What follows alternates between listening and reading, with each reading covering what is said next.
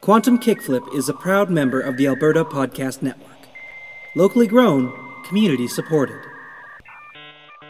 Previously on Quantum Kickflip. The the route to popularity goes right through Prismatia, and, and we've already been there. We were just there the other day. Like, I don't think there'll be any problem. Yeah, straight shooting. No urgency in the plane of Prismatia was a damn lie. All right, all right, everybody, stay calm. We can we can do this. We, we're we're a crew now, and we we got each other's backs. Oh God! Ah. I am scanning for possible exits out of Prismatia. Well, scan faster. We gotta go. Welcome to the plane of Empyrean, pals.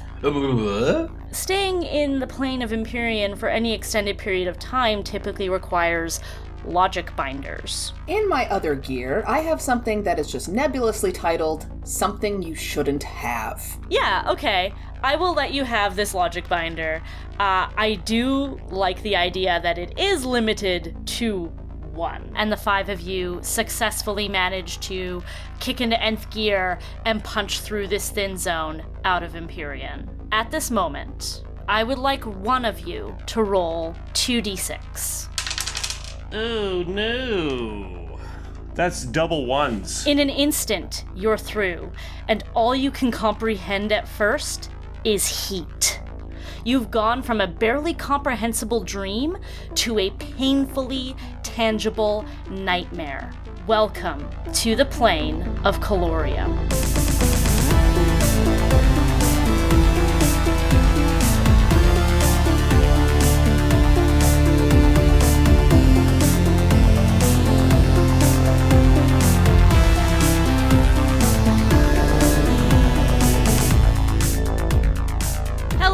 Everybody, and welcome back to Quantum Kickflip, a Slug Blaster actual play podcast.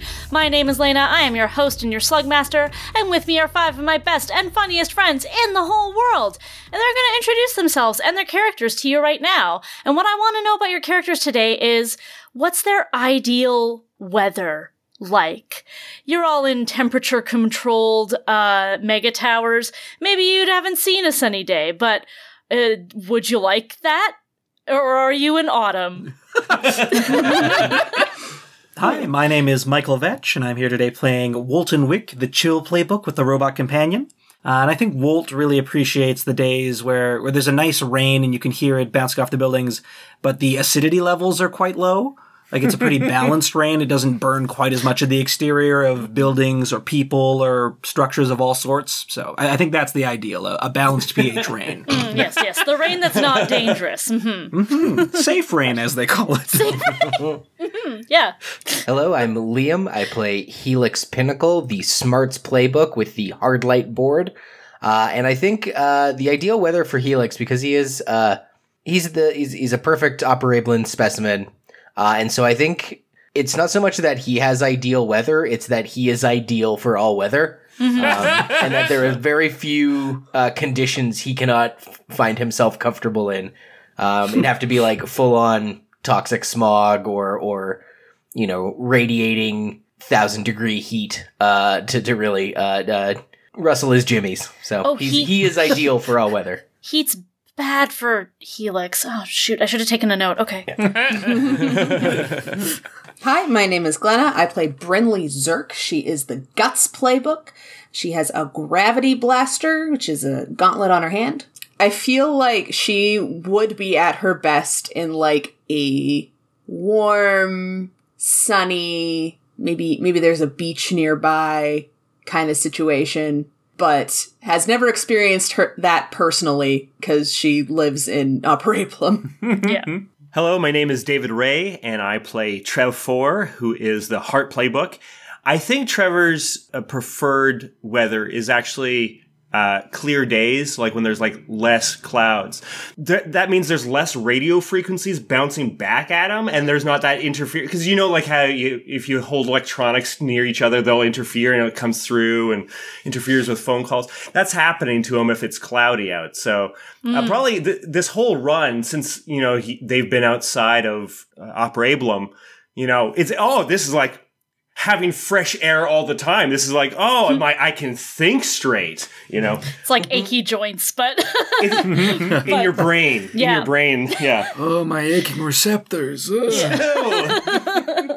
Hi, my name is Robin. I'm playing Maveline Zandros, the Grit Playbook. She is originally from Thenaspar, so I think her ideal weather is hot and humid. I think uh, that she, unlike most people that I know, myself included, uh, loves like when the, the air is like thick and humid and just like breathe it in soup a little bit. That's that's the ideal. Reminds her of home. Um, and I don't think she gets that at all in Operablum. Like the, the climate control doesn't come anywhere close to that. Even in the like greenhouse, I don't think they can quite replicate it. It's like a, a crude imitation.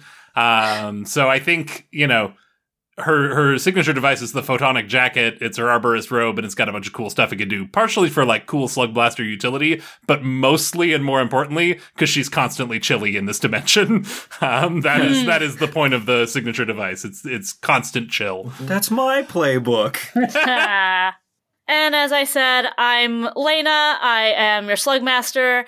As long as the weather is such that I can dress so that I can't be perceived, uh, then I'm good. Uh, I just want to wear all the clothes all the time. Um, so I think my ideal weather is an audio medium, apparently. um, does that make sense? No. Uh, anyway, um, I am a little disappointed that none of you said that your ideal weather was a literal fire dimension given what happened in our last session.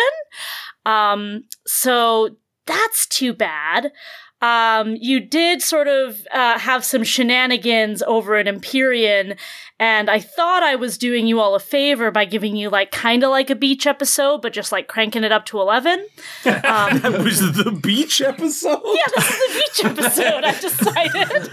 I don't know if you've ever watched a beach episode of us of anything. or a hell episode. it's hot like beach. so, uh, I may have made a horrible mistake, and we're about to find out. Let's play some Slug Blaster.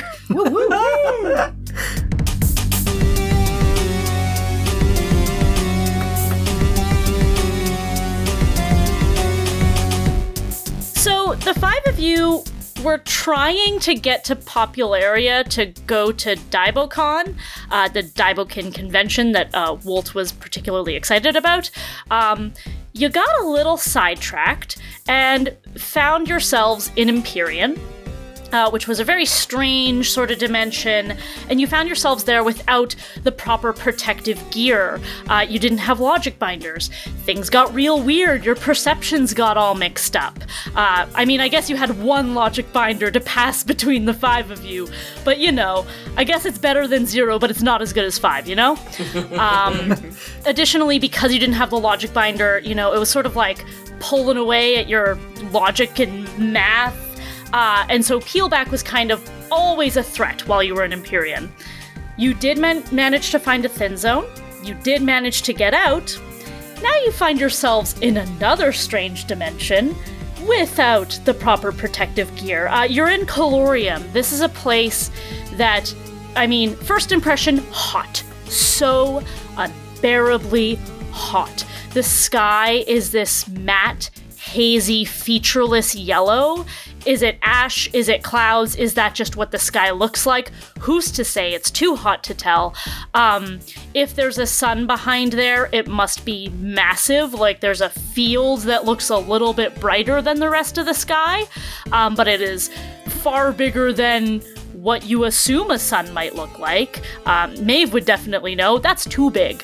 Um, the ground is very, very bright and it's causing a lot of strain for you because it is like a carpet of red glitter uh, from the coals and the embers on this ground.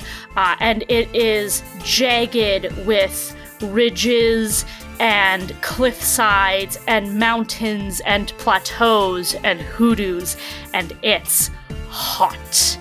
Again, you don't have the proper protective equipment, you need Haswear to survive the like billion degrees that Calorium is.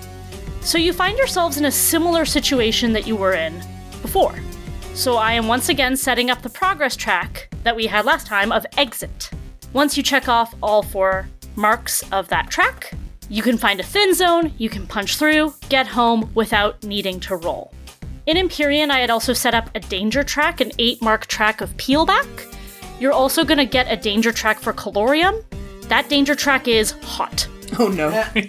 Once all three of those tracks are marked, which is a, a little bit shorter than the danger track of peelback, I'm gonna start peeling y'all back. And uh, it's not great here. It will be especially not great if you find yourself forcefully thrust back um, through the thickness of reality back to your own dimension. Are, are these individual tracks, or is this hot? Like, if if three of us fail once each, we're out, or is it just an individual track each? Um, this is a group track because it's hot. okay. Okay. And maybe All I'll give this to you as well, just to give you sort of a, a, a thrust, a direction to go in. I described the sort of general area of Calorium. I think you find yourselves uh, at sort of the side of a big canyon. The edge of the canyon is sort of rounded out and spilled over, almost like think of like a wave with foam crashing over, but it's all rock because this is just how it hardened. Big, big canyon in front of you, uh, a cliff on the other side. Hoodoos are like platforms dotted from one to the other. On the other side, you see what looks like some sort of weird green bubbling water. And Trev 4, I think I'll give this to you. Okay. I think you have a prime directive of getting home, right? Typically, when your rental cycle is up, you know that kicks in and you go home. I think because of the danger you find yourself in, because I'm also aware you're a robot, can robots peel back? Oh. Well, some I'm- real do androids dream of electric sheep shit like that, the nature of Do- the soul kind of stuff.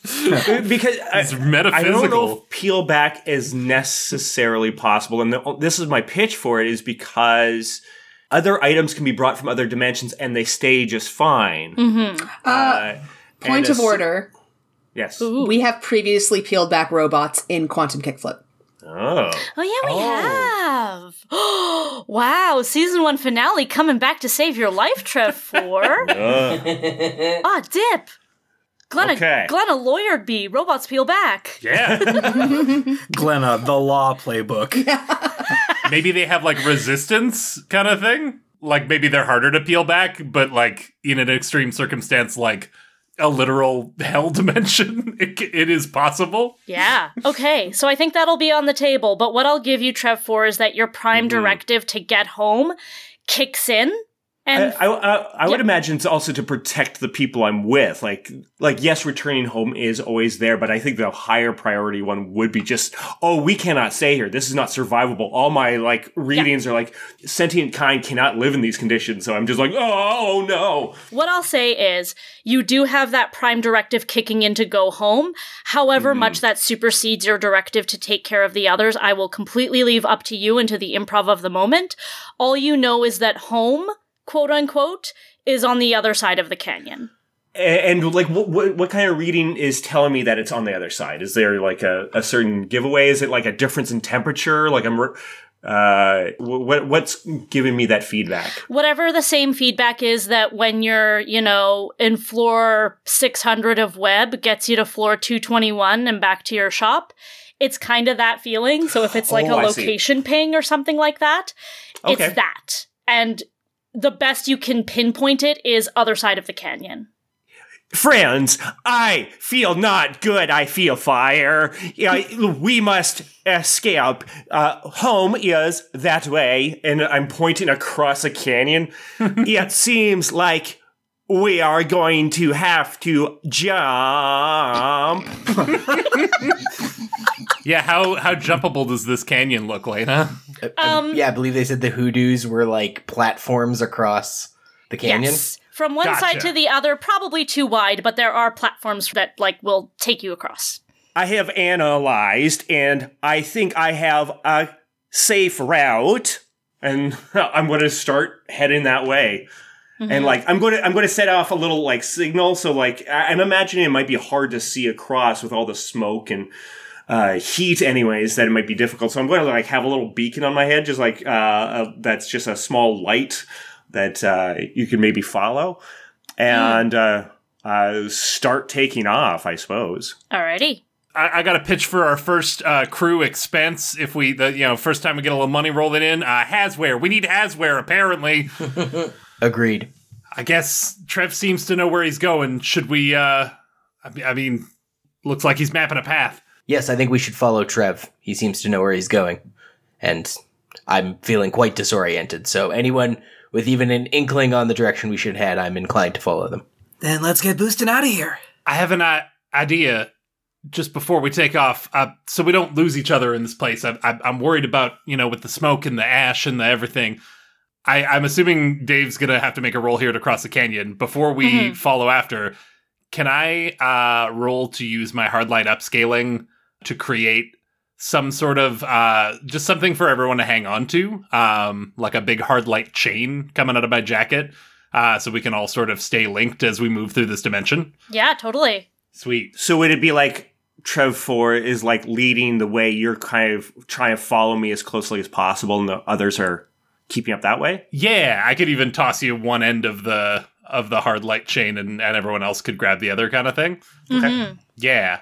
Just to kind of basically like when you see uh stressed out parent at a mall who has uh or like the people who work at daycares and they have the kids on a big long like kid tether uh Yeah. that they have to hold while they cross the street. Yeah. Yeah. One of those, Yeah, yeah, but yeah. for cool slug blasters. so cool. I'm going to use a d6 from my uh, photonic jacket. And can I use some crew resources? Crew? hmm Cool. What do we got? It would be You our last D6. Are we okay with that? Or do we want to save that? We should save that No, for. this, Well, for I what? use it now. Yeah. That's true, yeah. if, if you're not saving it for the fire chasm, I don't know what we're saving it for.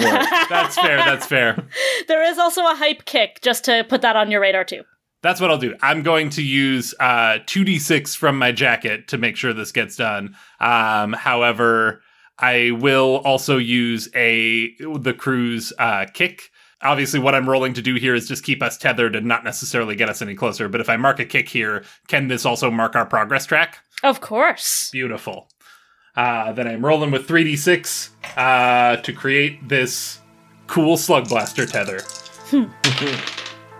Starting off the night great with two sixes. Oh, let's go. Describe this hard light upscaling. Uh, so yeah, Maeve kind of. I think she's she's done upscaling coming out of the arms of her robe before, and I think it's a similar thing here, where out of one arm comes a short length of just like big chunky hard light chain links, forming a chain kind of coming out of out of her arm. Uh, one of them is shorter, uh, and she you know throws that forward to Trev, and one of them is longer, which she lets trail behind her for everyone else to sort of grab onto. Amazing. Uh, with your kick, you will absolutely mark the progress track of exit. Because you rolled a six, you are not uh, gonna mark the danger track of hot. And additionally, um, while problems may mark the danger track, there is no risk of anyone getting separated as they try to make it across this chasm. Yes. Till someone falls, and then we all go with them. Whoops. In fact, actually, I'll I'd like to offer then that's that's going to be uh, Helix's offer. Um, I uh, I'd like to point out that well, yes, this will keep us all together. That will also keep us all together should someone slip. So I'm going to uh, generate a contingency, uh, and I'd like to activate the energy lattice and turn it into like. Uh, a, pi- a big like pickaxe, um, like one big piton, I think it's called. The thing you like Yes. Yeah, yeah, grip yeah. onto. So Yeah. So that way, if one of us falls, it like kind of supports us or whatever. yeah, and I think like- he'll even take up the rear. Like he'll literally an anchor. Yeah, I'll be the I'll be the one on the back, and I'm ready to like hook myself into a hoodoo at any point. Perfect. Um, I want to get Trev's role first because Oh, we yeah. had this offer established of him leading the the the way, but we're gonna get your role right after that. Sweet. I can almost see his role coming into play if one of us fails. You know what I mean? Um, yeah, I guess I'll like I'll ready it. I think I make I make the shape. Uh, Helix makes the shape, uh, and I'm gonna kind of like not to use too much D and D terms, but like ready my action. Should anyone fall, I want to activate my my energy lattice and and grip it into the ground to to save. Sounds great. Yeah, because also depending on how this goes, you might want to reform it into something else. So, yeah, but you are ready to go. Okay. Well, I'm going to uh, use the last of my resources. Uh, I, I think Trevor is realizing that this is like we're in an emergency space. Uh, so I'm going to use a, a die and a kick from my attitude, and so that'll be two d six with an extra kick. I am also going to take an extra die by um, doing a dare. Okay. So I'll uh, I'll mark a trouble. I think. Uh, yes, if you mark one trouble, then you can take a dare and add a die or a kick to your action. Okay, I think I'm going to add the die. Um, Sure. Just to make sure I can. I already have a kick on there, so. Oh boy. oh, that was that was looking bad. Uh, I, I got a six though. I did get a six. The other two are not good. The six was like obscured. yeah, it was like in a shadow and everything. But yes, uh, so I, I'm gu- guessing it was able to kind of mark, figure out. Uh, I was able to perceive through the steam and the smoke and everything the best kind of thing, and uh, start leading the crowd and like guiding them along. Uh, so I'm hoping that's a, a couple of uh, things on the progress track. It is two because you added a kick to it. You figured out exactly the safest and most reasonable way to get across this canyon. Uh, so there is only one mark left on the progress track, and still uh, no marks on the danger track. Well done. Congrats on your six. So I think I want you to imagine like as if the camera was coming from the side, and you just see all these like uh, convenient. Uh, layered platforms, and so you're seeing us kind of hop and then hop down, and like uh, maybe at one point we have to uh, almost do like a, a, a wall run, like uh, a wall jump where we go off the side and then like going at a, a steep angle pointed uh, down, but we're able to keep up the the, the speed, and uh, we're quickly approaching uh, the last part of the canyon. I don't know if we complete the, the, the track across the canyon or we're coming up to like the last big kind of gap. Yeah, I'll say that um, you are all gonna make it across the canyon safely. Uh, if one of you wants to do a roll in this specific platform area of the canyon, please feel free. But if you would like to make a play on the other side, I will absolutely allow that. Uh, I want everyone to imagine like an aerial view of this just like big, dark, jagged scar in the earth of Calorium as you're jumping across these dots uh, along the edge of the scar, and the air is just like warbling and shimmering.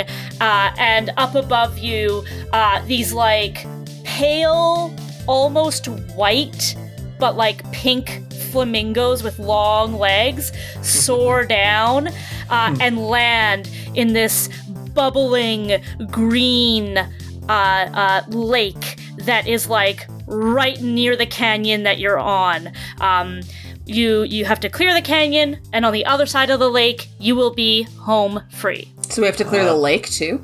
You, you just have to go around the lake. Oh, okay. Yeah, yeah, yeah. So I'm thinking if it's like wide enough, we don't ha- necessarily have to go in a full like line. Uh, uh, we, we can go almost like shoulder to shoulder. I'm thinking because we can use this chain however we want. Yeah.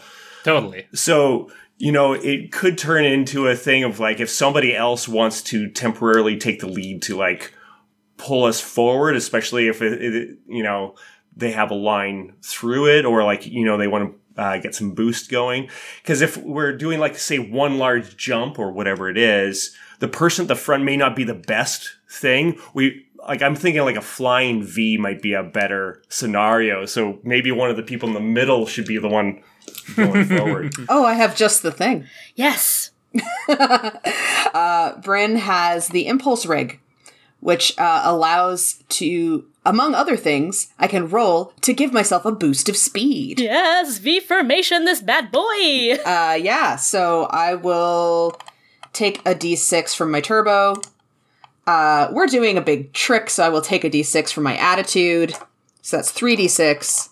Ah, she can't help it. I do want to do a trick. Yes. I mean, that's going to give you another D6. Oh, it is! That's right! I'll also throw out there you do seem to have lots of kick. If there's any place to use it, it's here. Obviously, there's only one spot left to clear on the track, but, you know, kick gives extra effect that doesn't necessarily have to be marking a track. Can That's I true. throw you a kick? Can I offer you Bryn a kick? Sure. I want to use my ability of patient. When you reveal how you've been waiting to act, get plus one d6 or plus one kick on your action. And it's less that I'm revealing how I've been waiting to act and more that I'm revealing how I have been acting. Uh, Maeve has been streaming on her phone this whole time.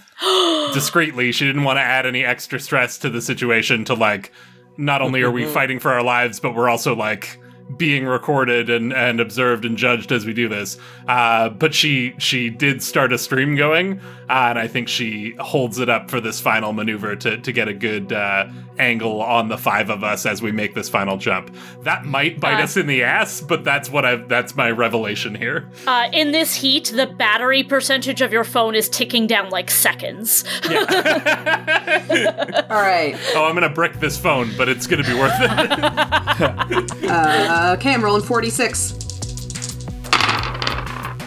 Ooh, that's a five. A five. All right.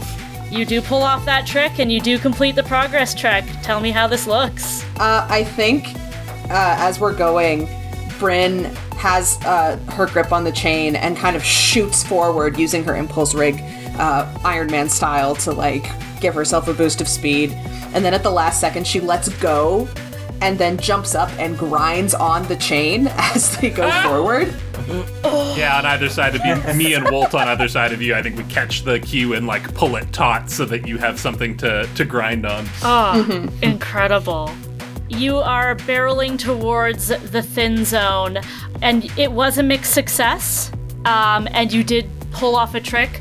Of course, please mark your style if you haven't already. Um, that does mean your problem has to be worse. Here's what I'm thinking. As you kick up to get up onto this chain, uh, it sends up a shower of coals. Maybelline, on your camera, it looks super cool, but Bryn, you kind of get pelted by the coals. Mm-hmm. I'm gonna give you a super slam. You got super heat stroke. Oh no! And how's that work? You can nope. You have to nope the super and the slam separately, so it's like more trouble That's to right. nope. Noping costs two trouble. So, noping the entirety of the super slam would cost you four trouble. Noping it partially would cost you two, and it would clear at the end of this run. Mm hmm. Um, I'm gonna nope the super. Okay, then you just take heat stroke. Okay. Is it you avoid it just by grind like the way in which you're grinding? Like you you manage to just like grind underneath the worst of it, uh, duck I'm under I'm it goes so by. good at grinding. Yeah, that's I had a moment where I was worried that I'd set up the wrong thing because I had the chains coming out of my arms, but I also said I'm streaming with my phone, and then I remembered I have four hands. amazing. Ah, if anyone were to do it, it would be Maeve. Uh, I want to check in with Helix and Wolt super quick. Uh, the progress track has been marked. You have a clear path to this thin zone. Once you punch into nth gear, you're good to go. There's like two free spots on the danger track. Still a little risky if you want to pull off any cool stunts while you're here in Calorium. Um, but I wanted to make that offer to you anyway before you get sent home. I, I feel like we've cleared it. I don't know. Okay. Yeah, I think definitely we, we've we've cleared it. We've made it through safely. Um, but uh, I think Helix is really enjoying the the thrill of this, the the, the, the literal uh, uh, heat rush. Um, and so I, I think I'm I think he's gonna push it. Did did did I pick up that Maeve was was streaming oh yeah, kind of after the fact? yeah. She's revealed that to everybody now, so yeah, you're you're aware. he was ready to book it, but now that he knows people are looking at him, he's he's gonna he's actually gonna risk it. And I just want to try to get a selfie with these um with these birds. just on our way out, I just want to like I want to run up and because they're they're like in this water. yeah, they're in this churning lake. Uh, incredible friends, we made it! What a what a rush! Oh my god, we're we're safe. And the the thin zone, we see a thin, thin zone, right? Yeah, I think uh, if Trev's software hasn't totally melted and scrambled, we're we're probably good to go. incredible. Well, I, I feel uh, I I don't want to miss this opportunity. Well, we got it. Hang on, and he he runs about ten paces back from where we came, which seems insane to anybody else, uh, and is. Uh, going to uh, try to uh, just just hold up his phone and, and take a picture uh, in front of these these uh, what what kind of you said they're like flamingos but obviously fire what do they have a name Lena Uh, you know what? I was trying to come up with a name for flamingos, and like the name li- literally derives from the word flame, so I couldn't come up with anything I cooler was than gonna say just it's, the it's name still flamingo. spelled flamingo, but you just pronounce it flamingo. Flamingo, yes. I was it trying is. to portmanteau phoenix and flamingo but I like that better um, Flamingix, Flamingix? no.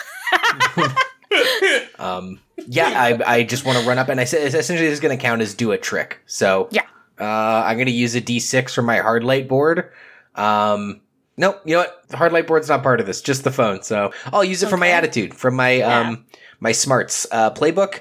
Uh, and I think he just knows I, the justification for how this is a smarts playbook move is he knows that these are a fairly unique specimen that might get him some cred, not just on the slug blaster scene, but maybe within Web Tower. Oh yeah. And and I, I could see you also strategically framing the phone in such a way that it's obvious you're not wearing Haswear. Yes. Oh, that's that's part of it for sure too. Mm-hmm. Uh, one one moment, gang, and he runs off. Helix, what the fucks are you doing, you crazy son of a. And she's like trying to cuss you out, but is also like impressed with your sort of moxie. It's just like, we're gonna die. Quick puts his back to these uh, flamingos and uh, snaps a photo, and then I have I have an action if I tend to fail. Okay. Wow, it's like I set myself up for that. I got two ones. oh, these ones are blessings. So one, but I'm gonna go ahead and use biology, uh, my know-how ability uh, under my smarts playbook. It's just one of the skills I haven't used yet. Um, if this would help with your action, uh, knowing a lot about biology, that is, you can spend one trouble to upgrade a one to three result to a four to five. okay. And so I think uh, just the fact that he is trying to do a somewhat showboaty nature photography, uh, that is that is how it's it's it's about biology. Okay. Sure. uh, maybe what I'll say, uh, and this will be part of your uh, complication. There is a problem, so I am going to mark another track on uh, hot. Uh, and this is this was a trick that you were doing, right? Yes. Yeah. So you can mark a style as well. Um, I think what ends up happening is you you get close to the lake, and you're about to snap this picture, and you start to like rile up the flamingos and like they start to seem aggressive towards you. And you change your body language in such a way maybe you crouch down and make yourself look a little smaller and then frame the photo or something like that um, to sort of divert their attention from you so that they don't just start attacking you while you're trying to get this selfie. So you do manage to get the selfie. Um, but the flamingos do, had advanced on you for a bit. They splashed some of that water on you. It is hot. It's super alkaline. So you are going to take a slab of scalded. Uh, great, I get to use another ability I, I haven't got to, to use too much. I think I did it last session and didn't explain it well, so maybe I'll do a, a slightly deeper dive here. Um, but I'm going to use the flicker switch on his hard light board to avoid a physical slam by marking a turbo. There goes my last d6. Um, I blink out of existence for a second. Helix blinks out of existence for a second. Uh, what's it feel like? Uh, and I think he, he feels it tingle on his back. He feels it start to, to you know, the, the, the sensation of the splash burning through his um, jumpsuit and engage flicker switch uh, and and uh, uh, suddenly that perfect cool temperature washes over him because he is no longer in existence on this plane uh, so he is he is the perfect temperature of no temperature at all uh, the water continues to splash through where his corporeal form was previously uh, and then in a second he's he's back uh, and I think maybe that affects the picture where he he looks a little half phased Oh yeah. Okay. in the picture. Like he looks almost like ghostly in front of these uh, very pissed off flamingos. This is actually going to feed into what makes your complication worse because you said you did a trick. Mm-hmm. Maeve, Yeah. you were turning back to to like film Helix as he was doing this, right? Yeah, again, big smile plastered on my face while trying to be the voice of reason here and yelling like, "You're gonna get us all killed. We're gonna die here."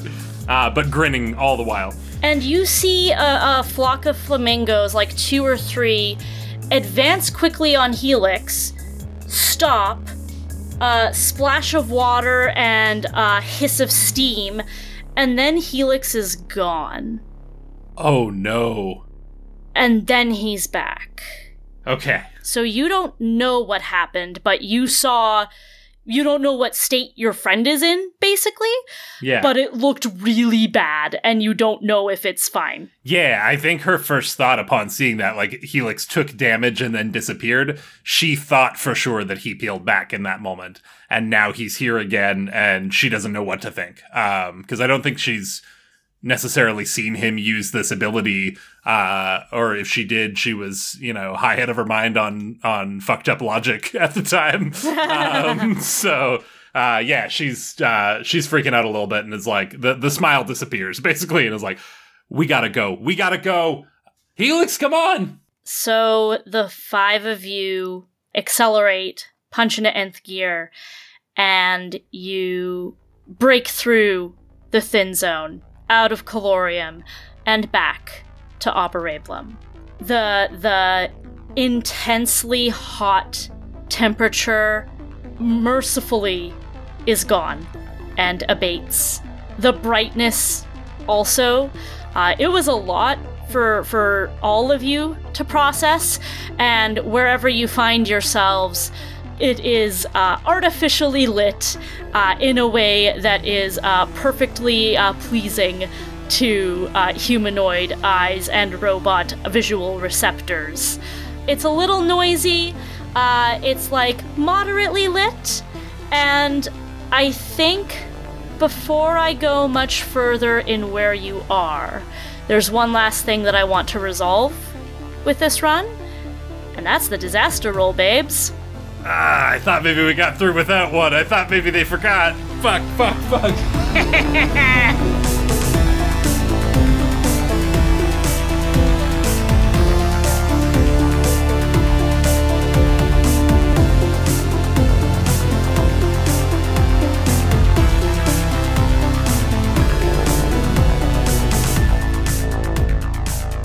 Uh, so, for every empty trouble box that you have, you are going to roll a d6. Six is safe, four to five is a close call, one to three, disaster strikes.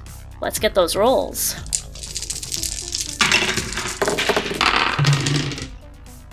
I got a six. Trev 4 rolls a 6. Anyone else roll a 6. Wolt.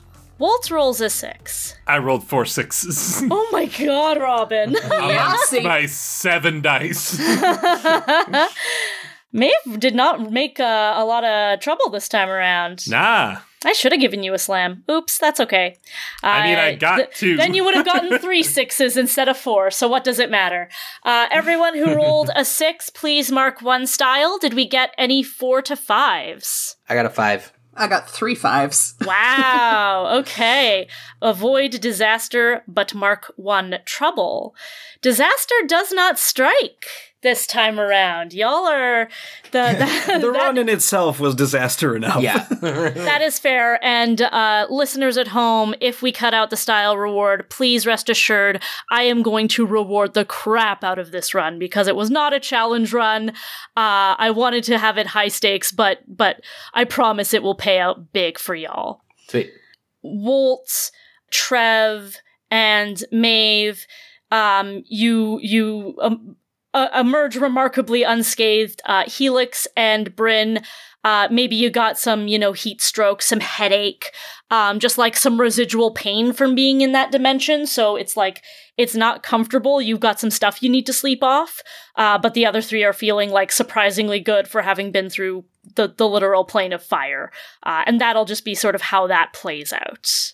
So yeah, you all are gonna find yourself. We'll give you a beat here. In uh, you you realize it's like uh, some kind of metal processing factory.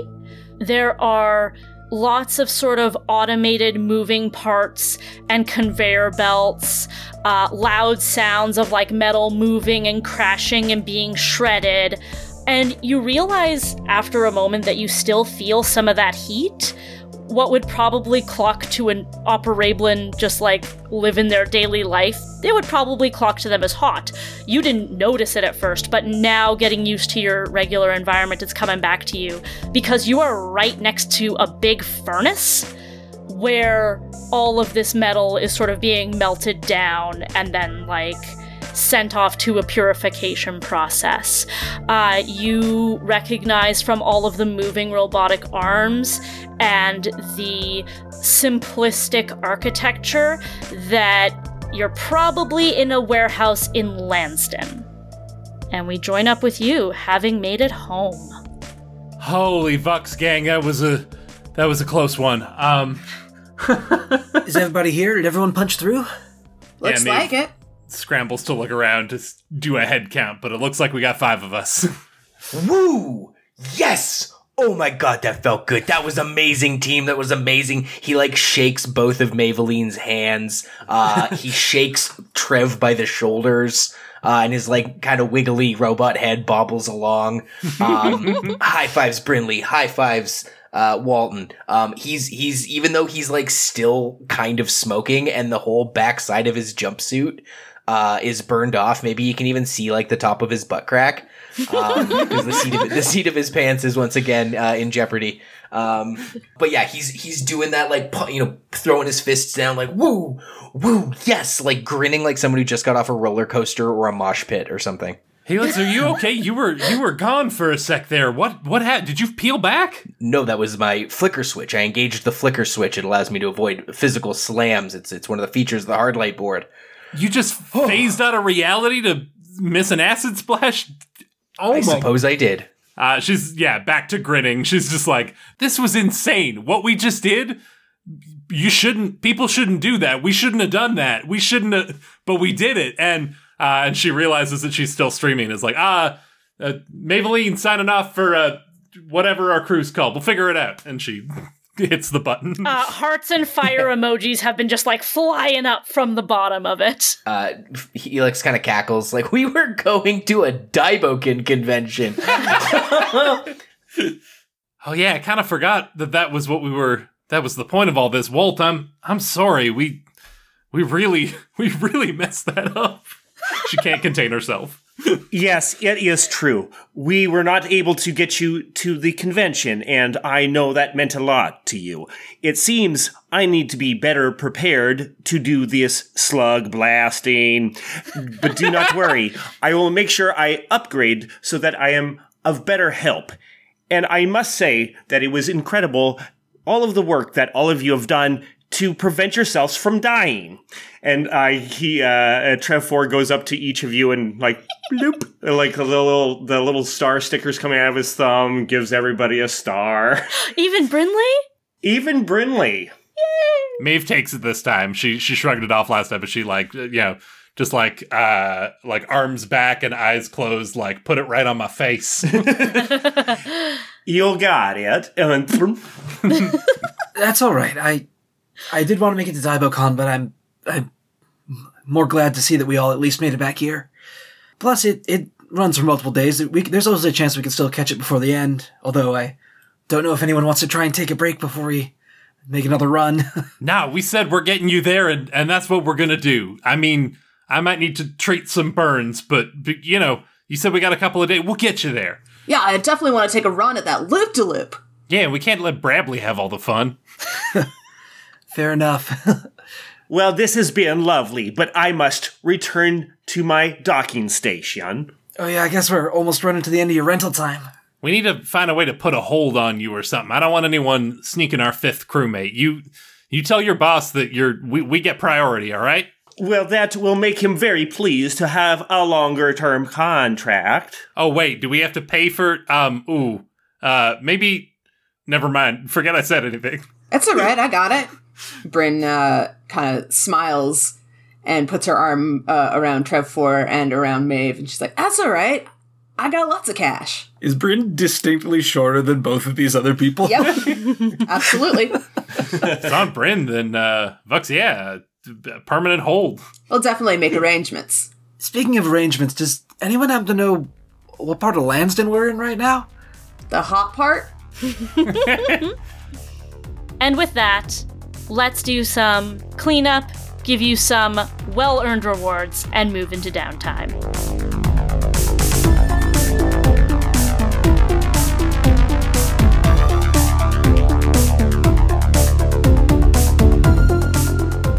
Listeners. It's me, Lena, your Slugmaster Game Blaster, wanting to thank you so, so much for listening and wanting to ask that you please, please, please leave a five star review on your podcatcher of choice for Quantum Kickflip. It would be the ultimate holiday gift for us.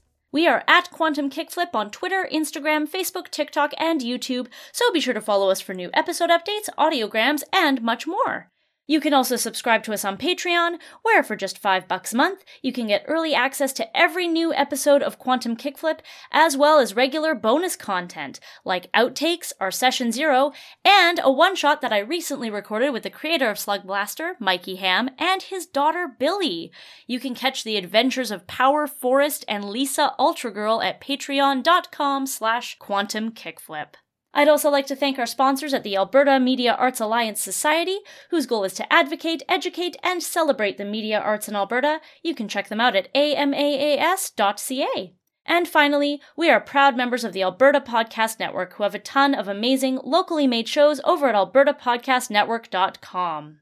We typically release Quantum Kickflip bi weekly, however, we are going to be taking a short break in January, so you can catch the next episode of Quantum Kickflip on Wednesday, January 25th. We're going to get you folks right back to the action, but first, here's Arachne Jam with a word from our sponsors. Oh, hello. Right, yes, um, you're here for the ads. Okay, let's see here. Um, I know they're around here somewhere. Uh, order forms for gray coveralls, coupons for value food hypermarket, TV guides. Ah, here they are. This episode of Quantum Kickflip is brought to you by Alberta Blue Cross. Life as a business owner can be hectic, to say the least. Alberta Blue Cross understands that. They offer flexible health, dental, life, and disability coverage for your employees. Even better, you can let your staff enroll and manage their coverage at any time and on any device, making it easier for them and for you. You've got this when it comes to group coverage for your small business, and Alberta Blue Cross has got your back. To learn more and explore your options, head to ab.bluecross.ca. Huh. I guess I have an employee who would benefit from health coverage on account of not being a robot. I never thought of that. Maybe that's something I should look into. Uh, anyway, um, this episode of Quantum Kickflip was also brought to you by Taproot Edmonton. Want to start your day informed? Check out The Pulse, Taproot's daily news briefing.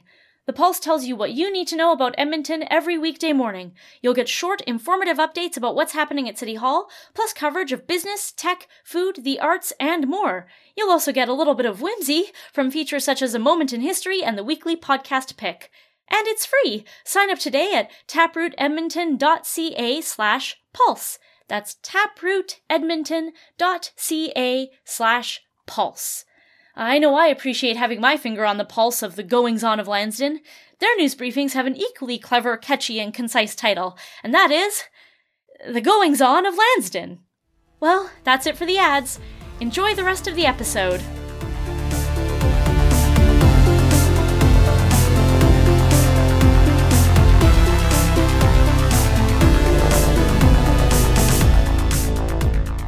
Start by opening up a portal zone to everywhere that you folks have been.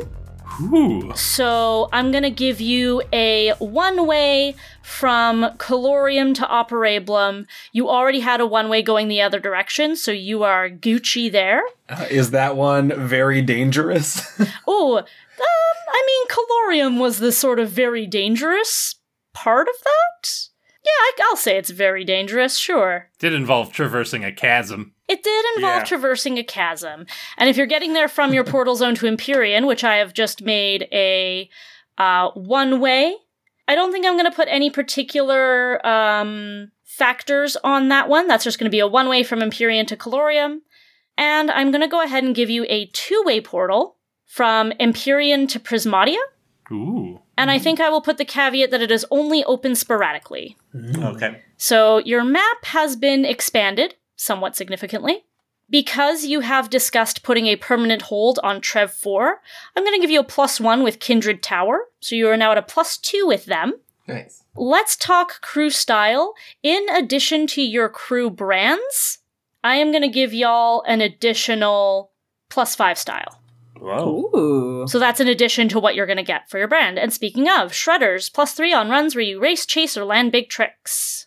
Who? I mean, we were racing mostly against the clock, though. Like, yeah, it felt like that was all accidental. We were just desperately trying to get away as opposed mm-hmm. to, oh yeah, we're doing this on purpose to do all these tricks and race and chase or whatever. That being said, I think it really fulfills Ultranauts a lot more. I think that's a, a much better, accurate mm-hmm. description. Absolutely. Plus three style on runs where you find a new world or deal with dimensional weirdness. You dealt with a whole heck of a lot of that. So that gives you eight crew style to work with. Sweet. Style has been rewarded, the map has been expanded. Let's move into some downtime.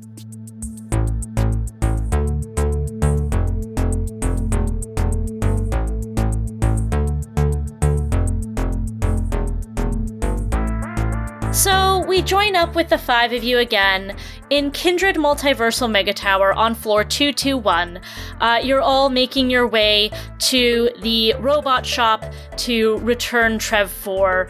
Uh, you know, normally Wolt could be the only one would be the only one who would need to do it because he was the one who rented him in the first place. Uh, but you know, uh, uh, Trev's uh, uh, running a little hot, um, and so maybe you want to make sure that that he gets where he needs to go safely. So we join you en route to the bot shop. Maeve is uh, checking her phone. Um, it's it's barely got any battery left, so she's like turned the brightness all the way down and is doing all the things to try and keep it going uh, because she can't take her eyes off of the uh, the feed, uh, the the stream that she posted earlier. Uh, has just been blowing up this entire time, and she is, you know, compulsively checking it to see if we got more likes and more follows. And uh, she kind of turns to her crewmates and is like, Y'all, I, I thought we really jarfed that one up, but uh, things are looking pretty blessed here. We got we got a lot of reactions, a lot of likes, a lot of a lot of follows. We we ought to think about setting a, a crew name and getting our branding in order because uh, we're we're getting a lot of attention here. This is uh, this is looking real good. Yeah, despite how bumpy it was, we made a pretty smooth exit there. I have a suggestion for a team name. Uh, yeah, shoot. May I suggest the name the team of Maybelline, Helix, Brinley, Trev Four, and Wolton. Oh, jeez, you really took the heat hard there, buddy. Uh, we'll, we'll need to get you hooked right up to a fan rack or something. I mean, I like it. I like that I'm first in the order, so I think it should. We should. We shouldn't just dismiss it out of hand. I thought it was very creative not to use our last names. Yeah, it's informal. I like it. I like it. Mostly, I like that I'm first. Uh, take it easy there, there, Trev. We'll just, uh, we're almost at the door. Bing! Welcome. Uh, and you walk through into the harsh yellow light that never ever changes, uh, and make your way towards the back counter, uh, where a uh, friendly looking robot with the insignia BR8N is uh, uh, stationed at the till. Brayden, you got that one right. Yes, it is my duty to cover your break. I got this, fam. hey, Braden. Glenzo's on break again? Yes, he's had a very long day and needs to kick back for a moment, and so I am taking over. How may I help you today? Yeah, we've had a quite the shift too. Uh, we're just bringing Trev back. I see you are all covered in gold stars, so your time with Trev4 must have gone well. Yeah, it is true. All things considered, yeah. It, I don't know if it went well. I, I think it was a little closer to a disaster, but in like the best way possible. The best disaster, a gold star disaster. Maeve has been staring at her phone this entire time and looks up upon hearing this, and then looks at her crewmates. Whoa. I have seemed to notice that there is a reaction going on. Did we come upon a decision about the team name? Are we going to go with the name Team of Maybelline, Brinley, Well, well, actually, well, Trev, actually, I think maybe, maybe we've come up with another one. One that still doesn't use our last names. Uh, Maeve goes to the account settings on on the uh, social media feed that she had set up for Tetrachromacy and uh, goes to type in the new name of Gold Star Disaster and sees the little check mark of available uh, and hits enter on her phone. All right, now on to more important stuff. We need Hasware now. Brayton, hook us up. I got you. so, th- so this is where we're going to be spending our like crew style, yeah? Yeah, that was us spending five style to boost ourselves to up and comers. Uh, you have some people's attention, and now they're deciding if they care. And also purchasing the perk, uh, which is available now that we've unlocked that fame level, of Hasware for two style. Uh, Hasware suits in a variety of styles survive in Has two worlds, like the one we were in today without Hasware. now you can go there safely.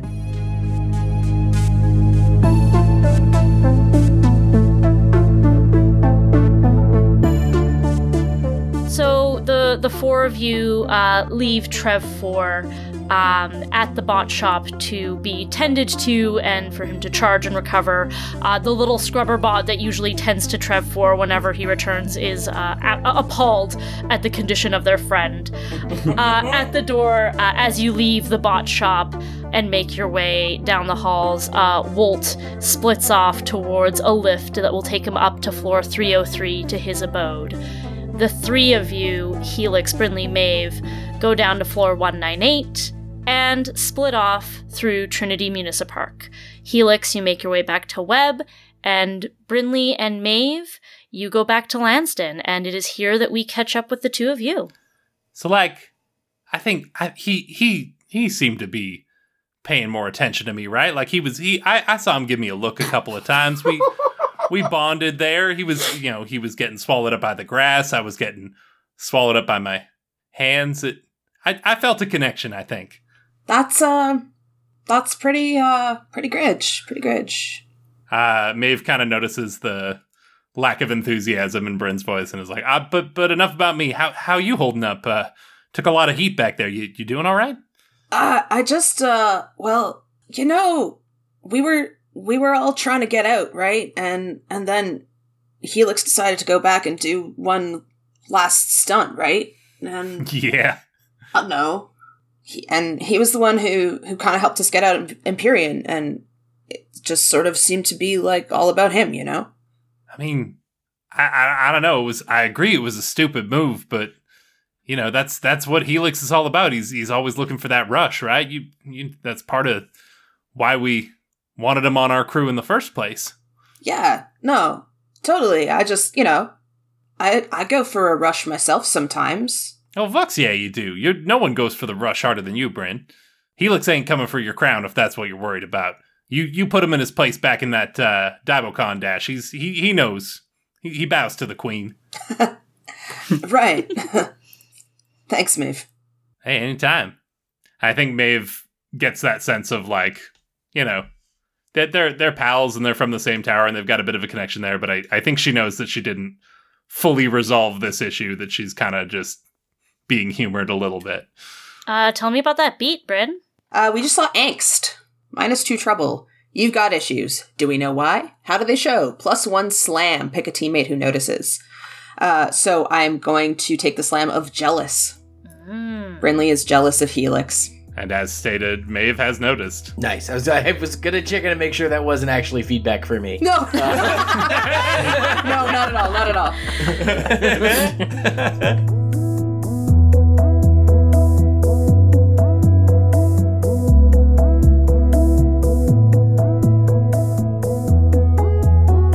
Helix is making his way back to, to Webb Tower. Um, he's he's on his hoverboard, moving through the the corridors of the tower. Probably in places it would be advised he's not supposed to be doing that. Maybe people are having to step out of his way or fumble to keep, you know, stacks of of tablets uh, or or um, packets of sludge that they were eating from from falling uh, out of their hands as he just like he's racing home, like full Ferris Bueller's day off, almost a sprint. Gets to his apartment building, throws open the door. Uh, I think maybe there's an exposed. I know we had described Lansden as being the one with exposed pipe, but I think there is one very utilitarian slime pipe that runs just above uh, the doorway uh, or the hallway into his bedroom. Of course, standard slime ducts. Yes. Yeah, yes. just the slime ducts. The I slime mean- ducts of Webb. They're not all over the place willy nilly like in Lansden. They're streamlined and, and organized, but there are some exposed slime ducts, Yeah. yes. And they're smaller and more efficient. Yeah, and sturdy as hell, which is good because he's going to just do a vertical leap, s- like put his his hands on it and kind of swing back and forth as he's like, "Hello, Bach," uh, and then as he lands on two feet, sort of startles him out of his chair. Uh, and and like tussles his hair, maybe like Bach was like sitting in a chair with his back to the door, and Helix is like, "Hey, how's it going?" Hey, hey, did you have a good day? Vux, yeah, Bach. I oh, I'm gonna go uh, crash in my room. Um, I'm I am absolutely spent for the day. Whew, good times, good times, Bach. Oh, that's great. That's great. I mean, I pre- appreciate if you didn't, uh, if you watch your language, but, uh, you know, I get it. You, you, I'm, I'm just happy you had a good day. I haven't seen you with this much energy. Uh, and uh, he's kind of not listening. He's already heading into his room, but you look down the hall from the chair you were sitting in, and you again you can see his exposed butt crack as the the seat of his jumpsuit has in fact this time been scorched open. Like a naughty little boy. Yeah, yeah, yeah. Yeah, like a naughty little boy. Uh, Hey, did you wreck your pants? And door closes. like, um, and yeah, I think Helix heads into his his bedroom, uh, plops down in an ergonomic uh, sort of office chair at an austere desk, um, fires up a screen that I think is mounted into the wall, uh, and he's like, "I hope I'm not too late. Hope I'm not too late." Uh, and and is fiddling with some of the dials and the knobs. He's trying to tune the the multiversal um, multiversal uh, signal amplification matrix, uh, which is to say he's trying to get TV signals from other dimensions. Um, or or streams, as it were, internet streams. Uh, and this one's, I believe, coming from Popularia. Um, but he's like, oh, perfect, just in time. Oh, the the the the shift. So the the if if we have time zones here on Earth, I just came up with this times between different dimensions, or even just on Operablum where they call it shift. He's like, Oh, the, the, the shift differential. I think I know the, the time. Uh, yeah, no, we're good. We're good. Okay. um, fires up his, his stream, uh, cause he was trying to catch a very particular program coming from Popularia. Uh, and you are just in time um, as you see some like stark white text against a black background, and it's in like a like a permanent marker kind of font, but it's it's still very like black and white, so you know it's serious. And as the text is on the screen, there's a voice that's reading the text um, and says. What you are about to see has been done by professionals. Do not try this at home. Yes, you, talking about you, you idiot. Don't try this at home. You will die, probably, and that's not on us. Uh, and then the, the text fades out, and then with like a big cocoon sound effect, um, these like huge letters crash into the screen. Fust. Stunts. Stunts with a Z.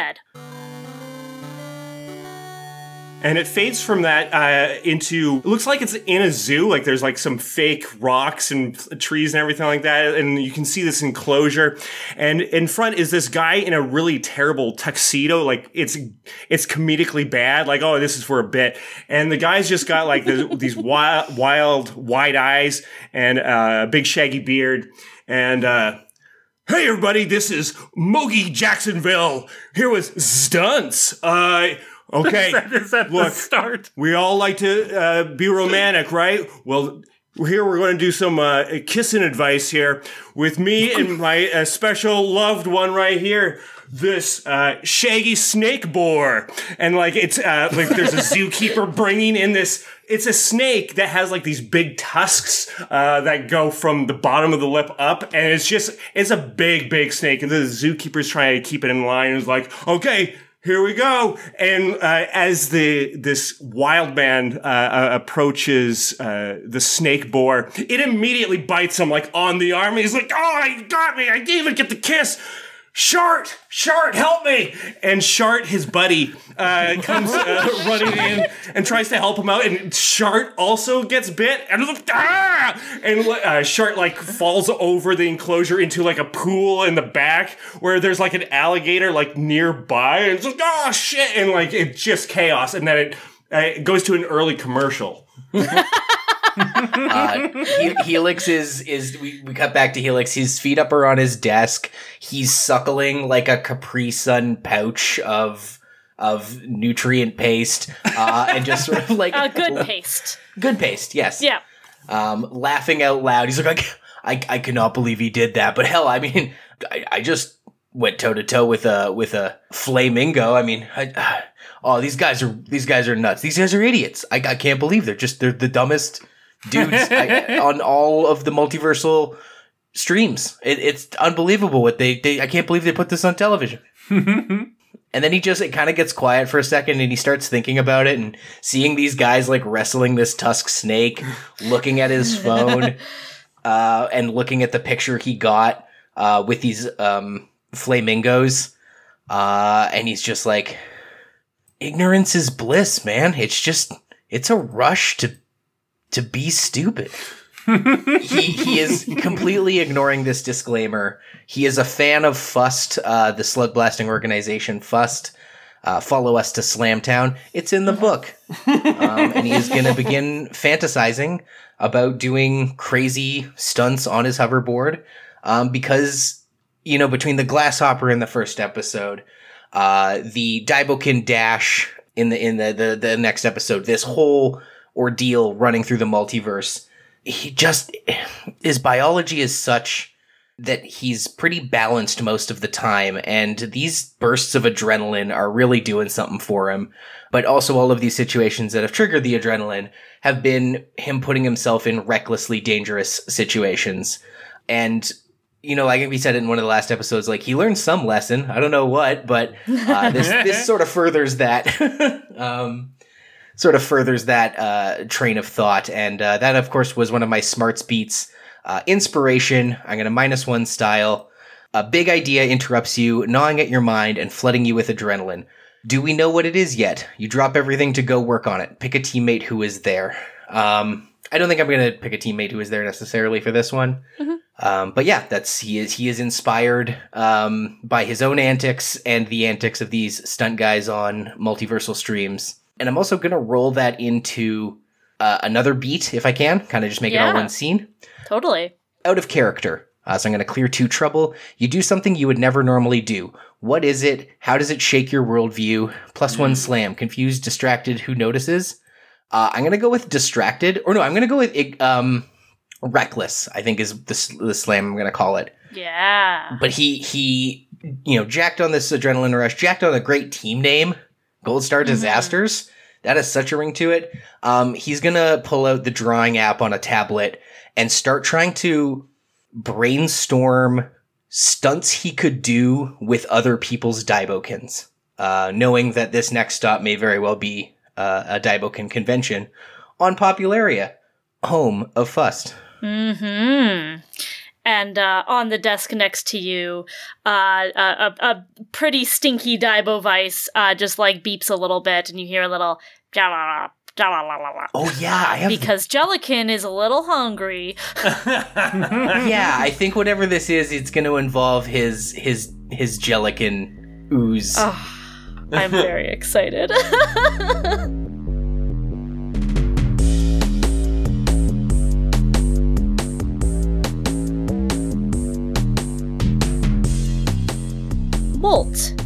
You break off from the rest of Gold Star Disaster, your new formed crew that you are now a part of.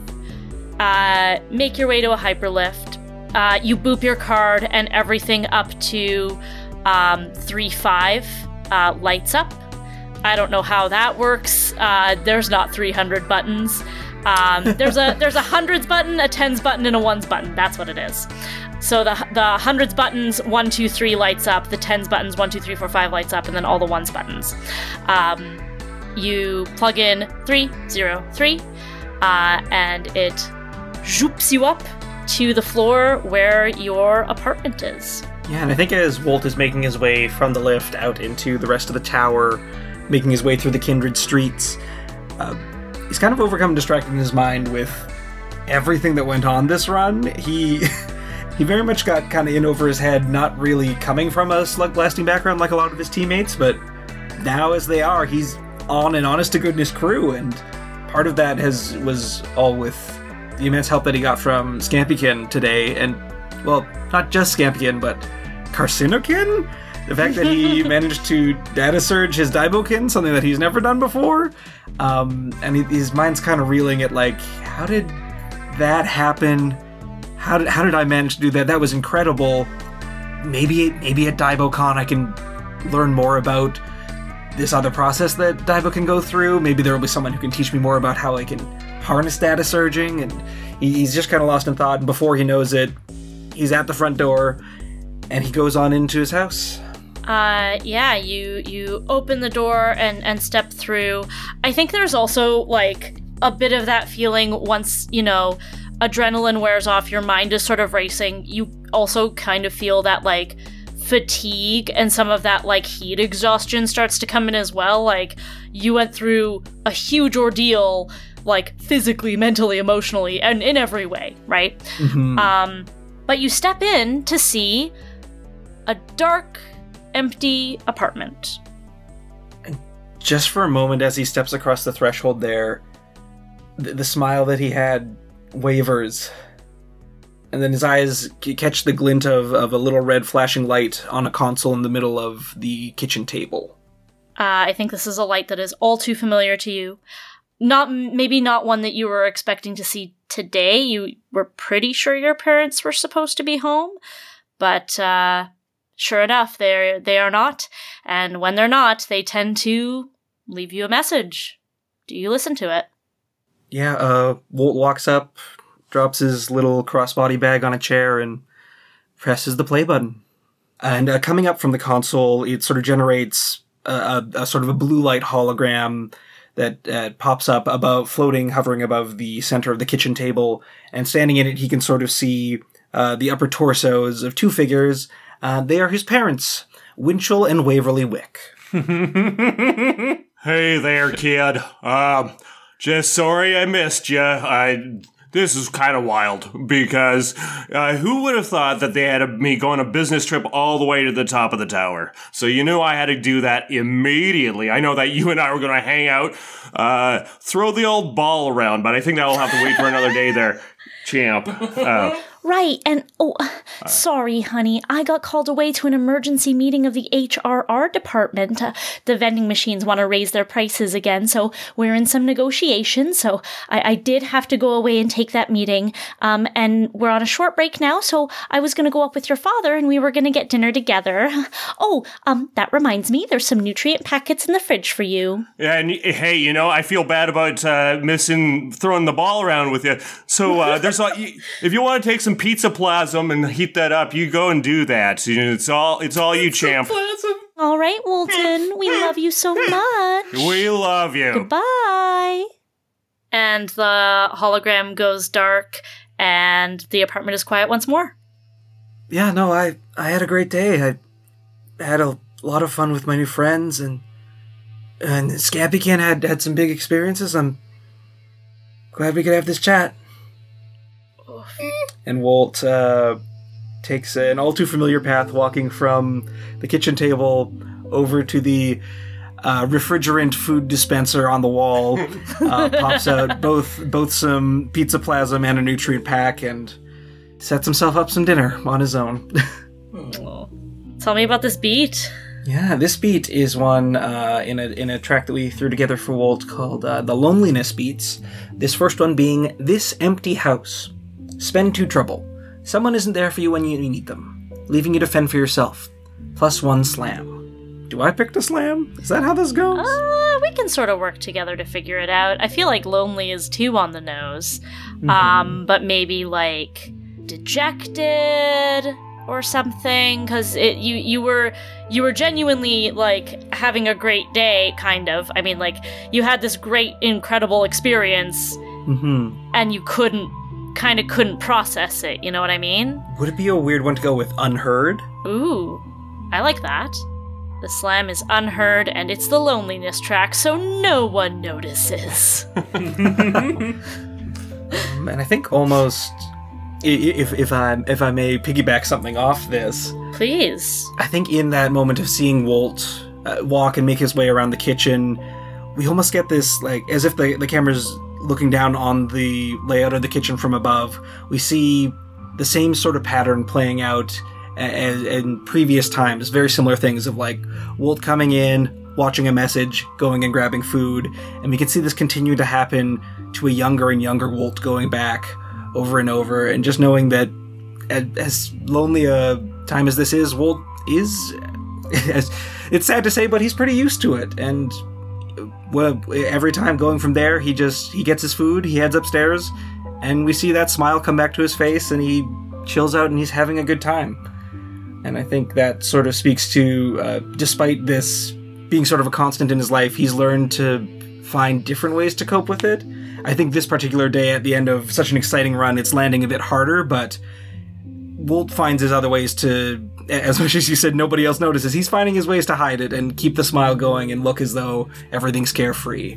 I think we actually see a couple iterations of this from not too long ago. It, it is still very much the same pattern. You see a message, go to the fridge, go to your room. But there's one where you go to your room, you check your phone, and there's a text. And the text says, Hey, it's Wanda. Saw your parents just now. You alone? And Wolt texts back, Oh, yeah, I think they had some sort of company trip or something that they were on a higher floor for. I'm just chilling. Okay, just wanted to make sure you were doing good. Um, and then in a future, there's another repetition of the pattern, uh, and you get a text again from Wanda saying, Maybe we should hang out sometime. We'll let you know when we're not on a run.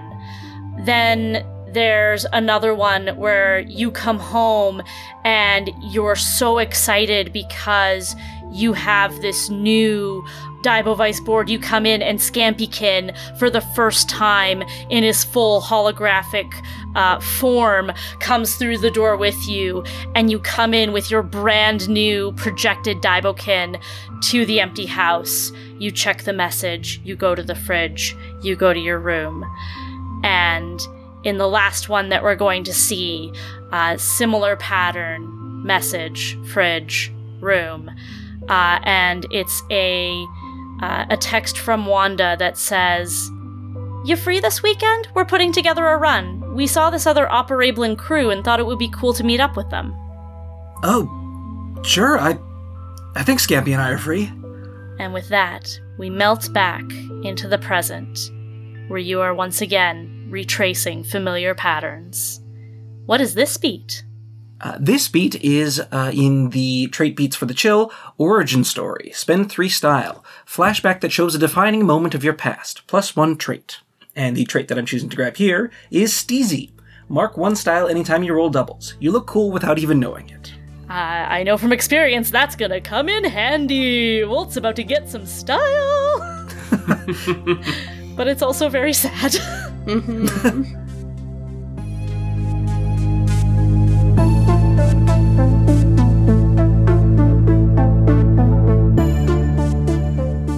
The digital space of Operablum, as always, is teeming with activity, and in one little corner, there is a virtual void, completely empty, nondescript floor, no walls, no ceiling, just gray space. Uh, suddenly, a figure materializes out of thin air. She looks like your typical Operablin, except her hair is like a weird, rich brown color. Super not normal for Operablins. Moments later, another figure uh, materializes out of thin air who looks exactly like, I believe we said Don Knotts? Yes, that's correct. Out of uh, Three's Company, uh, wearing course, yes, thank you. uh, paisley shirt, uh, white uh, cowboy boots uh, with like uh, brown pants and everything like that. With those big eyes. If you've ever seen Don Knotts, just remember those big eyes. And so he's there, and uh, in his hand is uh, a digital file of the contract, uh, which is kind of an ele- elongated rental um, period. And uh, he approaches uh, Brinley and just kind of like he, he he does this kind of like breathes through his nose, kind of ah yeah, uh, and uh, approaches and hey, um. I have here the contract to elongate the rental for me, Trevor. You remember Trevor? Remember, I look different. Oh yeah, totally. You look old. Do I? I don't even know. I, I thought gray hair was just something that uh, people from Null have. Nonetheless, I have the contract here. I, I, oh, I'm so sorry. It seems like I, uh, I made a mistake, and uh, you know, allowing myself and my circuits to be completely burned out is going to cause a problem, and it's I, I am so sorry.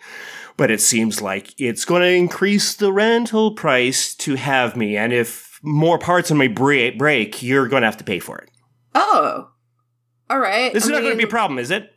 No, I don't think so. I mean, I've got, like I said, I've got cash to burn. I'm, uh, I am uh, one of the uh, what is uh, a preeminent courier who now does inter-tower deliveries. So Well, that's great. Um, I, I really do like working with all of you, and I would I would hate to give up this opportunity yeah, because you know I I think I'm a bit of a, a ladies' man, and I would like to get out there. Sorry, that's some residential uh, residue from uh, the programming of this character. I'm sorry. yeah, totally. Don't worry about it. Well, I I should I should let you know that this will be a, a, a high priority to make sure that I don't get any kind of damage on me.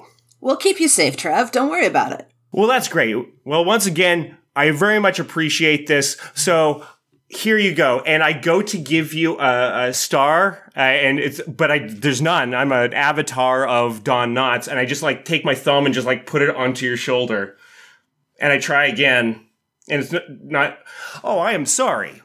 I'm gonna say this again. Don't even worry about it. Uh, so yeah, I, I basically that is trouble at home. That's that beat.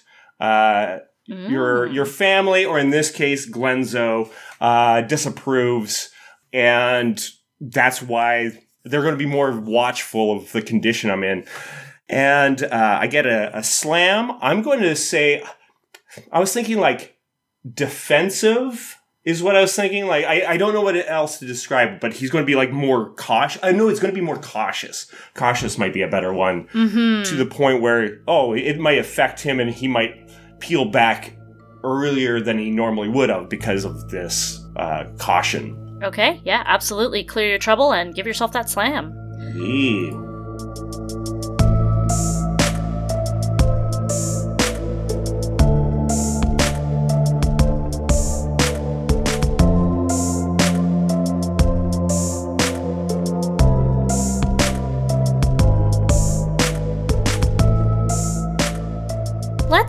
Over to uh, Brinley. Hmm. Um, you maybe had this meeting set up with Trev for uh, not too long before your shift started at Post Host. Mhm. And when you show up, uh, Arachne is there, and they're like, "Yeah, uh, I, I, I uh, have a delivery for you here." Uh, and they they go into your uh, cubby, uh, take out like a, a fairly big rectangular sort of package, uh, kind of like the size of like a shoebox but for boots Oh yeah. uh, and and sets it down and says, "Yeah, I think the uh, uh, uh, address and everything should be uh, all on your phone there. All right. Thank you.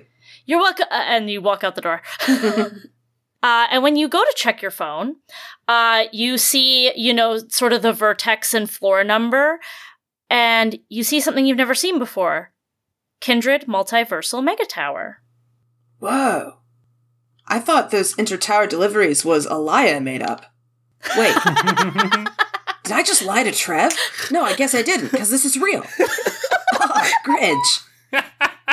and she uh, starts heading heading down to uh, Trinity Municipal Park the the only way she knows how. By, Alright. by jumping and falling and being like a Spider-Man type.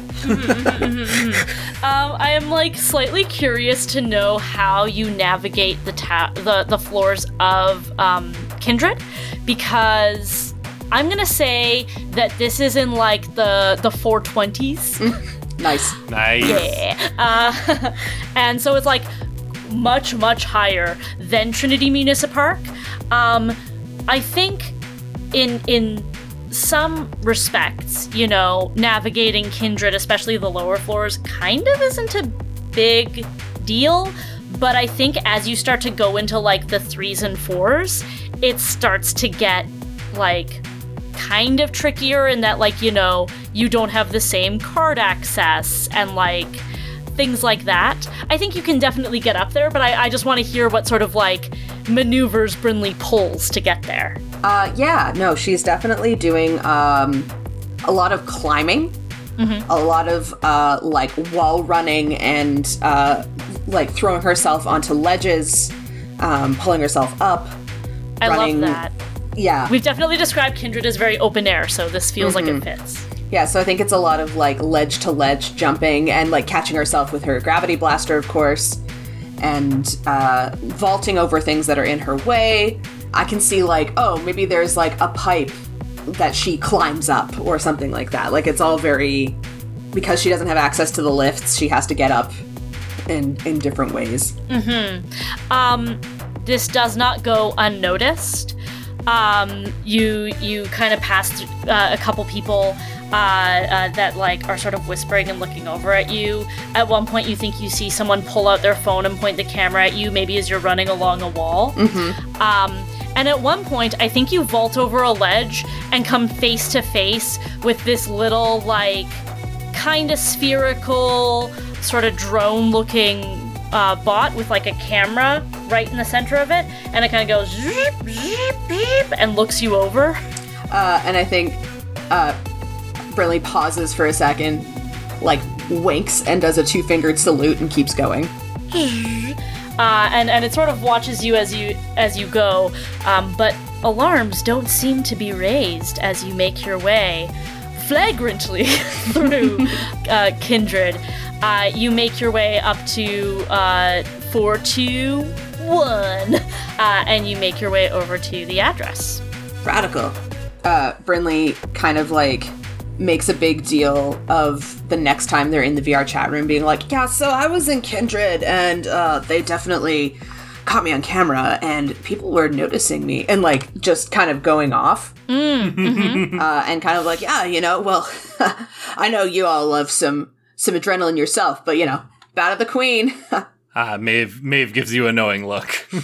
I'll throw out there too that anyone who's listening in the chat, maybe you already know because people have posted videos and have been like posting about Brinley. And I think in following, maybe like they've managed to like track it back to Gold Star Disaster. And so some of you have seen, maybe some of you have seen the video because they're like, is this the same Brinley from Gold Star Disaster? She's so cool. uh, yeah. Tell me about that beat. All right, so that was part of the Guts track. Uh, Spotlight, minus three style. You get scouted by a sponsor, become the fan favorite, or get singled out for some kind of reward or accolade. You aren't humble about it. plus one legacy, plus one fracture. Ooh, first crew fracture. I know, on the day we got our name. This is like scratching up the paint on the first day you get a car. A quick reminder for how fractures work. You have two write in fracture boxes. Uh, anytime you do something that sort of challenges the uh, cohesion of the crew, you would get a fracture. If you fill all of your fracture boxes, the crew basically breaks up. And in order to reconcile and come back together as the crew, some sort of significant price has to be paid. So you have incurred your first fracture. What do we want to call this? Bow to the queen. Bow to the queen! yeah. Sorry, I was waiting because I was like, I, I know what this one's called. I need to set. I need you to set had it that locked and loaded. I love it. Um, I also would like that to be a being good because I was doing my job. And doing it very well. Uh, sure. uh, chores, homework, Bible study, showing up for your shift on time. You know, actually trying. Uh, it costs one style and it lets me clear two trouble. Nice. That helps sort of even out the, the style and trouble that you've gotten in this run. Mm-hmm. Beauty. We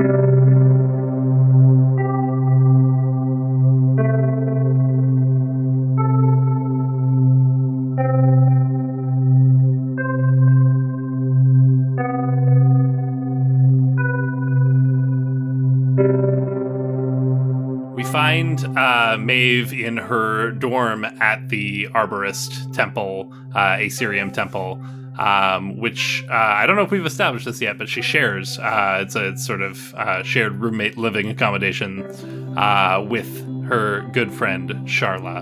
Um, and Maeve is sort of sitting on the edge of her bed and tinkering with. She's got sort of the her arborist robes, her photonic jacket, spread out across the bed and across her lap, and she's got sort of the lining separated from the outer casing and is like tinkering and soldering paneling inside of it and is just like doing uh, maintenance and and uh, repairs and upgrades as she uh, chats with Charla, uh, re- recounting her uh, latest exploits and adventures as she works on her jacket.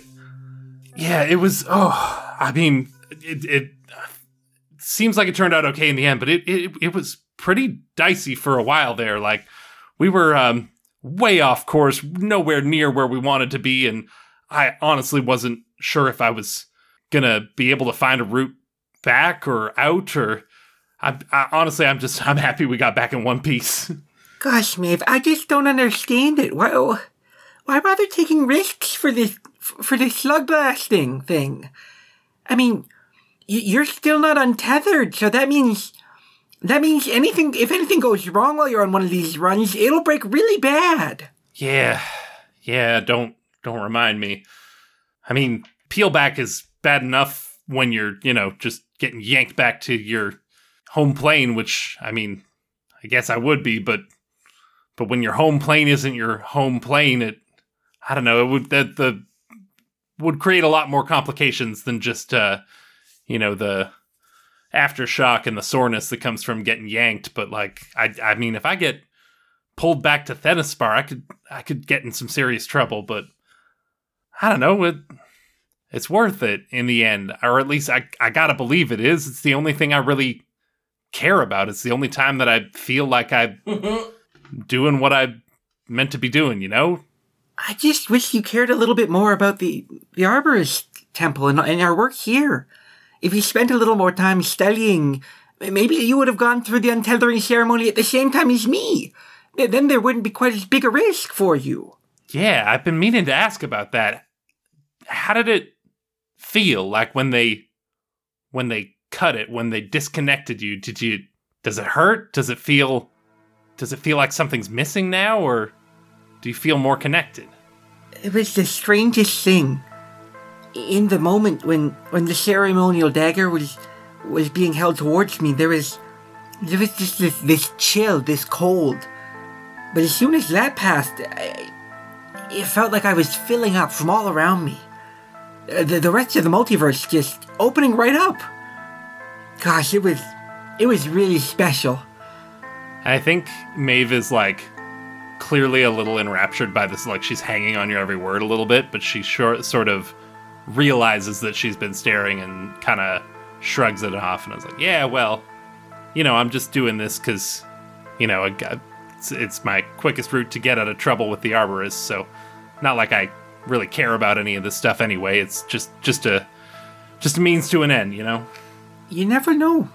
If you try caring about it, you might realize that there actually is something deep down for you. It's starting to sound like Carmina. You always say that. and she laughs to herself and kind of reaches over and and uh, gives you a good natured punch with one of four hands, while the other uh, uh, two of the other three remain uh, engrossed in soldering. Updating the robes again?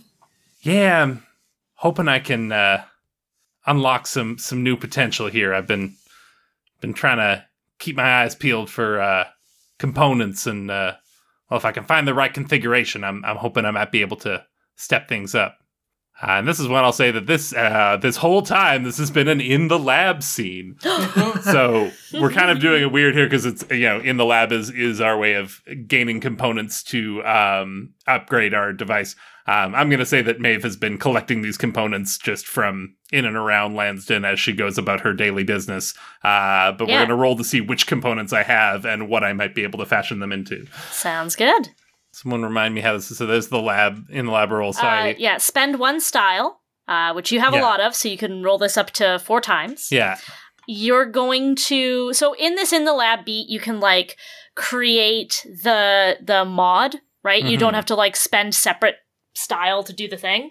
Um, but to get the components to make your mod, you roll a d6. Right. So I'm going to. Uh, I'll roll these one at a time because uh, you can get a roll again option. Uh, but I'm going to spend most of my four style here on components. Heck yeah. All right, you've spent your style, you've rolled. Can you just sum up for me the components that you got from your rolls? Uh, yes, we have unlocked two lenses, one coil, and two gems. Nice, you got a free roll in there because you ended up rolling a six. Yeah, and I think I'm going to spend uh, one lens and one coil uh, to unlock Photo Bypass. Uh, roll to fold normal light around you and blend in with your surroundings. Remember to put your hood up. Uh, so I have uh, unlocked that ability on my photonic jacket. I think Maeve is uh, uh, soldering and tightening up screws. Uh, and as she's adjusting the jacket, it's sort of the the outer casing like flickers and glitches and then takes on the look of the like bedspread uh, on Maeve's cot uh, on on Maeve's bunk there, um, and sort of just blends in perfectly with the fabric of the bed underneath it. Uh, and just kind of Holy oaks! Did you just disintegrate your robes? I think I did something uh, a lot cooler than that. And she holds it up and it kind of like has that look of like, like you can see that there is fabric there, but you can also see what's on the other side of the fabric. And it's just sort of taking on the look of, of whatever is behind it. And she sort of like moves it through the air and watches it sort of shimmer and distort, uh, its surroundings. And it's just like, whoa. Uh, and I think that's where we leave her. Nice. Holy I'll throw this out there. Just because I noticed it, you could, if you wanted to, spend two gems on a power cell as well. Uh, turbo gains one kick. Oh, I don't know if that appeals to you. yeah, absolutely. Sweet. I'm gonna do that too. Nice.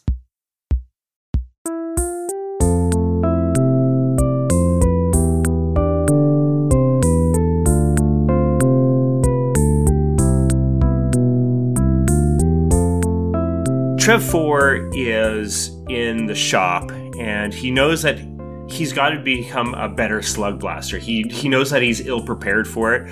And he doesn't necessarily know how to get more information about it, but at this at the same time he, he figures he can sharpen his uh, uh, his perception. So he starts digging around the different uh, robot parts and and trying to like kind of uh, see what he can find to create and to improve and uh, kind of install parts into himself.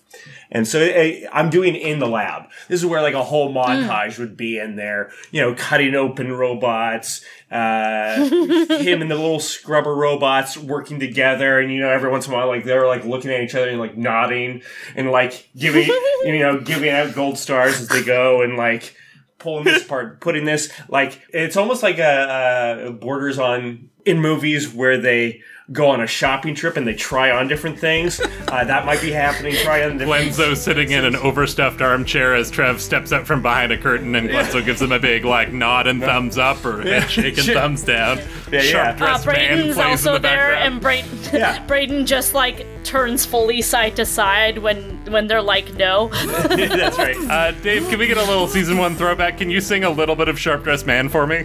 Sharp dressed man. I forget how that song goes. That's perfect. Do it. Do it anyway. It's better if you forget. Nothing looks better but a sharp dressed man. Okay. Uh, what I need. Don't like the classic song we all know and love. yeah. So I, I'm going to do this by you know rolling one at a time until I can find at least one thing to install into into me. Yes. Okay, I got four style to work with. After all my rolls, I got uh, a lens and a disc. I'm going to use that to install a Realmware lens, which uh, you roll to see energy fields, uh, invisible entities, and in-depth biometrics. And it also acts as a space-time ampemeter, which is kind of like God. yeah. Uh, so basically, what we were struggling with, I knew I had like the software, but I just needed the extra parts to like actually bring it online. And so, yeah, now we can do the thing that we would have been such a help in this whole run. Uh, Uh, so Trev, you have a little bit more spot style to play with. What you thinking? Well, uh, this is what I'm thinking. I'm, I'm thinking, you know, we were able to kind of pull together and get the Hasware, but a problem was uh, the rest of them are not protected. And if we're going to be able to uh, to do well at this, they need to be protected as well. Uh, so uh, I'm going to buy us some uh, masks. Now, technically, Trev Four does not need these, but uh, these, you know, these weak uh, living beings need this help. So I'm going to spend one of my style, and I'm, uh, if it's okay with everybody, I'm going to use uh, one style from the group, and now we can go to more, even more places, and be not.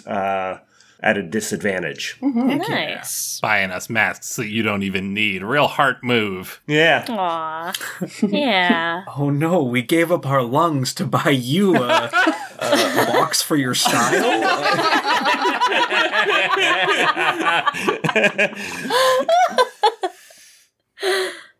All right. I think with that, we go to our final scene.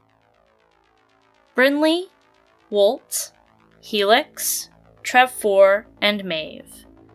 The five of you meet up from your respective towers in Trinity Municipark.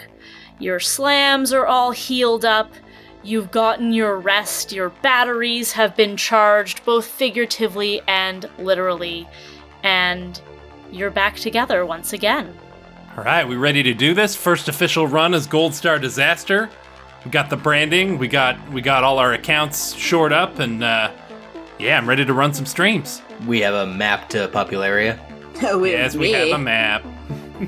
Also, I have updated myself uh, so that we can navigate through portals. I should be able to detect portals to other dimensions. That's something we really should have had like right out the jump. I don't know how we missed that one. These masks are a handy addition too. Thank you, Trevor. Uh, no problem. I figured you need to breathe. I do not. So I need to rectify that. all right, well, all these preparations in hand, I, I think we're set to go to make it for the, la- the very final day of the festival. DaiboCon, here we come.